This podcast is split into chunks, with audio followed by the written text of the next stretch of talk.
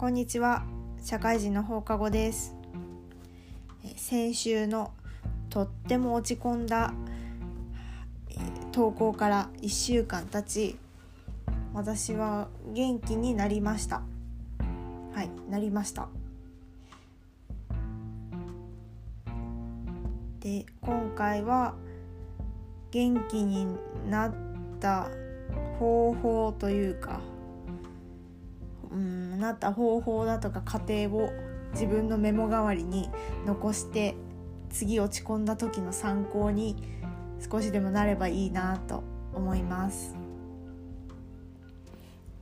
先週投稿した時は一番落ち込んでいた日でもうずっと家の布団から出られない状況だっ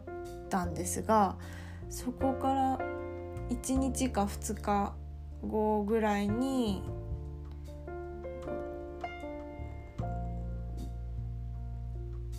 うん1日2日経ってもすごくかな苦しかったけど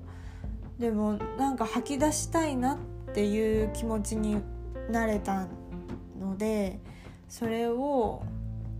友達に話しました。先週のその投稿した日は本当にもう誰にも話したくないし全然動きたくないしっていうぐらいだったんですけどそこから時間が解決してくれたというか誰かにデトックスしたいって思うようになれました。でそこからその落ち込んだ原因を経験を少しでも分かってくれるであろう友人に何人か電話しました。すごい久しぶりに話した友達もいたんですけどでもそれでもやっぱり話が聞きたかった。その人の経験を聞きたかったから電話をしました。でいろいろお話ししてでその友達の話も聞いてでうんででなんだろうな友達と話して結局自分が何かアクションを起こして次解決に向かうだとか、うん、何かアクションを起こさないといけないなって自分で分かったというか、うん、それはずっと分かってたけどやっと動かす気力が湧いてきたんですよ友達と話してる間に。で次やるべきはアクションだと思ってその日のその次の日かな次の日のうちにそれを解決するために行動を起こしました。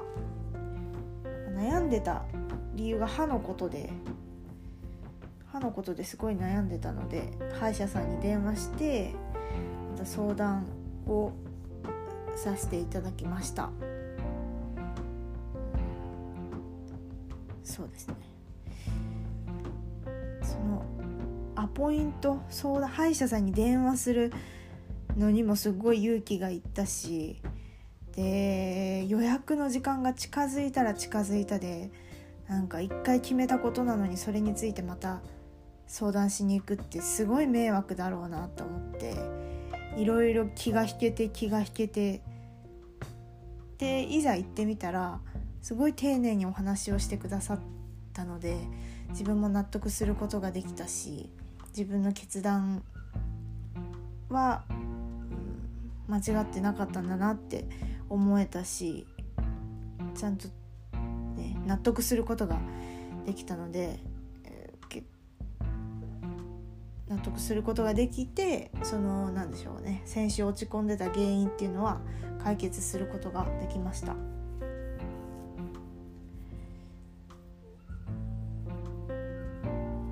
で今回自分が起こしたアクションっていうのは友達に相談することと歯医者さんに相談することの2つだったんですけど結局なんだろうな。すっごい落ち込んだ時ってやっぱ周りの人に多少迷惑を迷惑というか手間をかける時間をやっぱり電話とかして相談とかで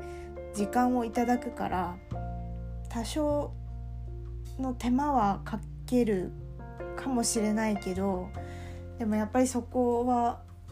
頼らないといけない部分なんだなっていうのを今回ちょっと思いました。すごい、うん、か今回の教訓としてはすごく落ち込んだ時は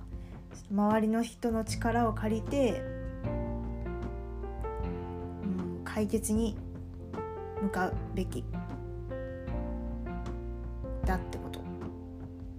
逆に言えば悩んだ時には人に相談してもいいってことを今回学んだかなって思いました。そうですね。っていうのが今回の教訓です。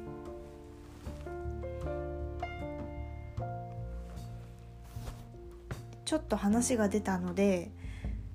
もっとちょっと話してみようかなと思ったのが矯正のことです。ね、矯正のことって結構興味ある人多いと思うのでまた別の時に改めて話そうと思うんですけどちょっとだけ話すと私は矯正を始めようと思っていて今歯医者さんに通ってます。で青いゴムとかをねつけて歯を動かしたりするんですよ。それがすっごい痛い。痛くって。今青いゴムっていうのは器具をつけるために歯の隙間歯に隙間を開ける工程なんですけどそのつまり青いゴムを入れることで隙間を作るために歯が動くんですね。だからそれがすっごく痛くって。もうねその青いゴムもつけてからどんぐらい経つ？1ヶ月か。1ヶ月ぐらい経つんですけどなんかまともに硬いものあんま食べられないんですよね。いやもう2週間ぐらいで多少食べられるようにはなったんですけど違和感あるしいやちょっと喋りにくくなったしこれから2年間矯正の期間が2年間なんですけど2年間なんか思い切ってご飯食べられないのかなって思うとちょっと寂しい気もしますね。あんまり、私あんまり人に歯並びが悪いって言われる言われ言われないか誰も、まあ、矯正したいって言ってもあそんな歯並び気になったことなかったわって言われることが多い程度の歯並びなんですよ。だからそんなめちゃめちゃ悪いわけじゃないけどでも自分は気になってたからしたいなと思って今回矯正に踏み込んだんですけどこんなになんか辛い思いするほどだったのかなっていうのはちょっと一瞬一瞬思ったっていうかかすかに思思う綺麗になりたいしもう自己満足の世界なんで全然いいんですけどそれでもやっぱりこんだけしんどいとあんまりこう生半可な気持ちでやるもんではないなって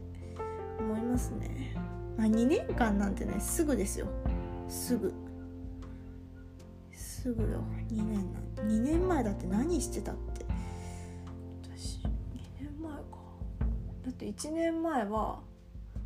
会社入って2年前ってなったらあ多分就活就職先決まってバイトに明け暮れてる頃ですね。あれから2年か。えー、長いような短いような。でもまあね全然すぐですよ2年なんて。そう思って綺麗になるために。花指直そうと思います詳しいことはもうちょっと自分の中でこう頭で整理してで、まあ、今序盤も序盤なのでもうちょっと矯正進んでからお話できればいいかなって思ってます。今日はちょっとハキハキと喋ることができたのであんまり時間が経ってないんですよね。なんかもう一つ話すことないかな。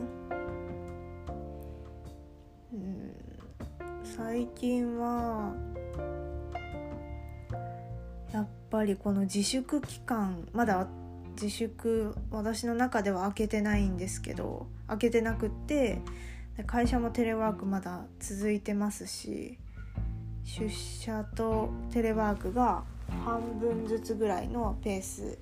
になってるんですけどちょっとね会社は行きたい気もするな。うんそうだね。ちょっとテレワークで一人で家でずっといるっていうのはきつくなってきましたね。私はやっぱり会社行った方がいいのかなともう一つ言うと会社でもなんかもっと話せたらいいなって思う。私があんまり喋らないっていうのも原因の一つなんですけどもっと会社で私喋りたいですよね。なんかでもうまく喋れなくってもどかしい気持ちが少しあります。うん。そうなんです。どうすればいいのかなって。ちょっとねそれは思ってます。この前友達と話しててねその子は会社でも普通に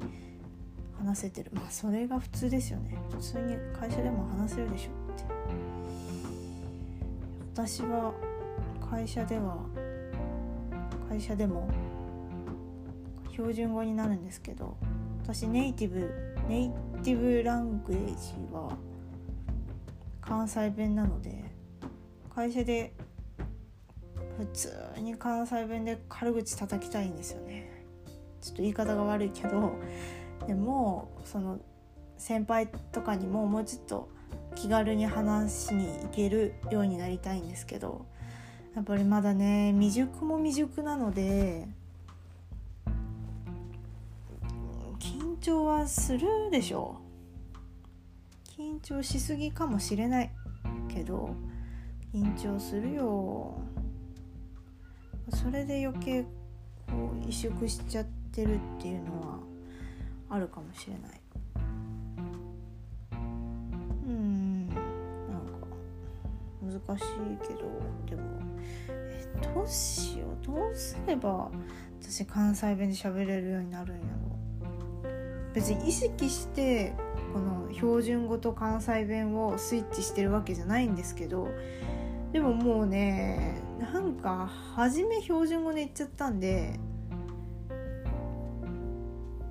敬語で話す時は標準語になっちゃうんですよね。多分タメ口だったら関西弁でいけますけど。なんかいや変なスイッチできちゃったな自分で。すごい嫌だ。なんでだろう？なんで私標準語になるんでしょう？やだな。ちょっと関西弁をちょくちょく挟んでこれから行きたいんですよね正直。何なんでしょう？それがちょっと目標。今月今月ちょっと頑張ってみようかな。関西弁で喋れるように。なんか頑張るってちょっと分からんけど。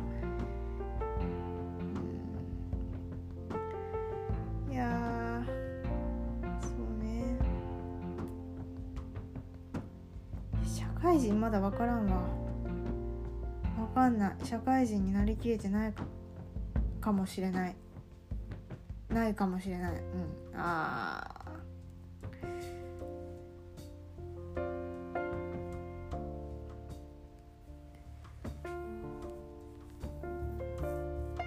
そういう目標を持って今週1週間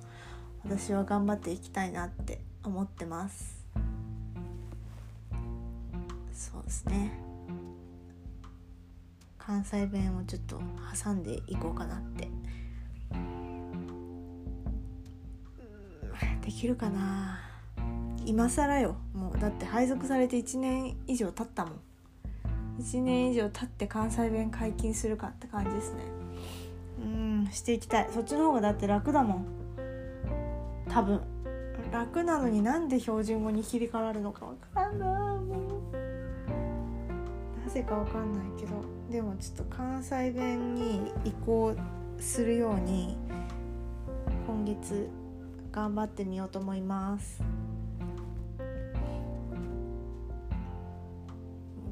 今週うん。ちょっとあんまりトピックちゃんと決めずにやったので話がいろいろ飛んじゃったんですけど今回はこんな感じで終わろうと思います。以上でした。バイバイ。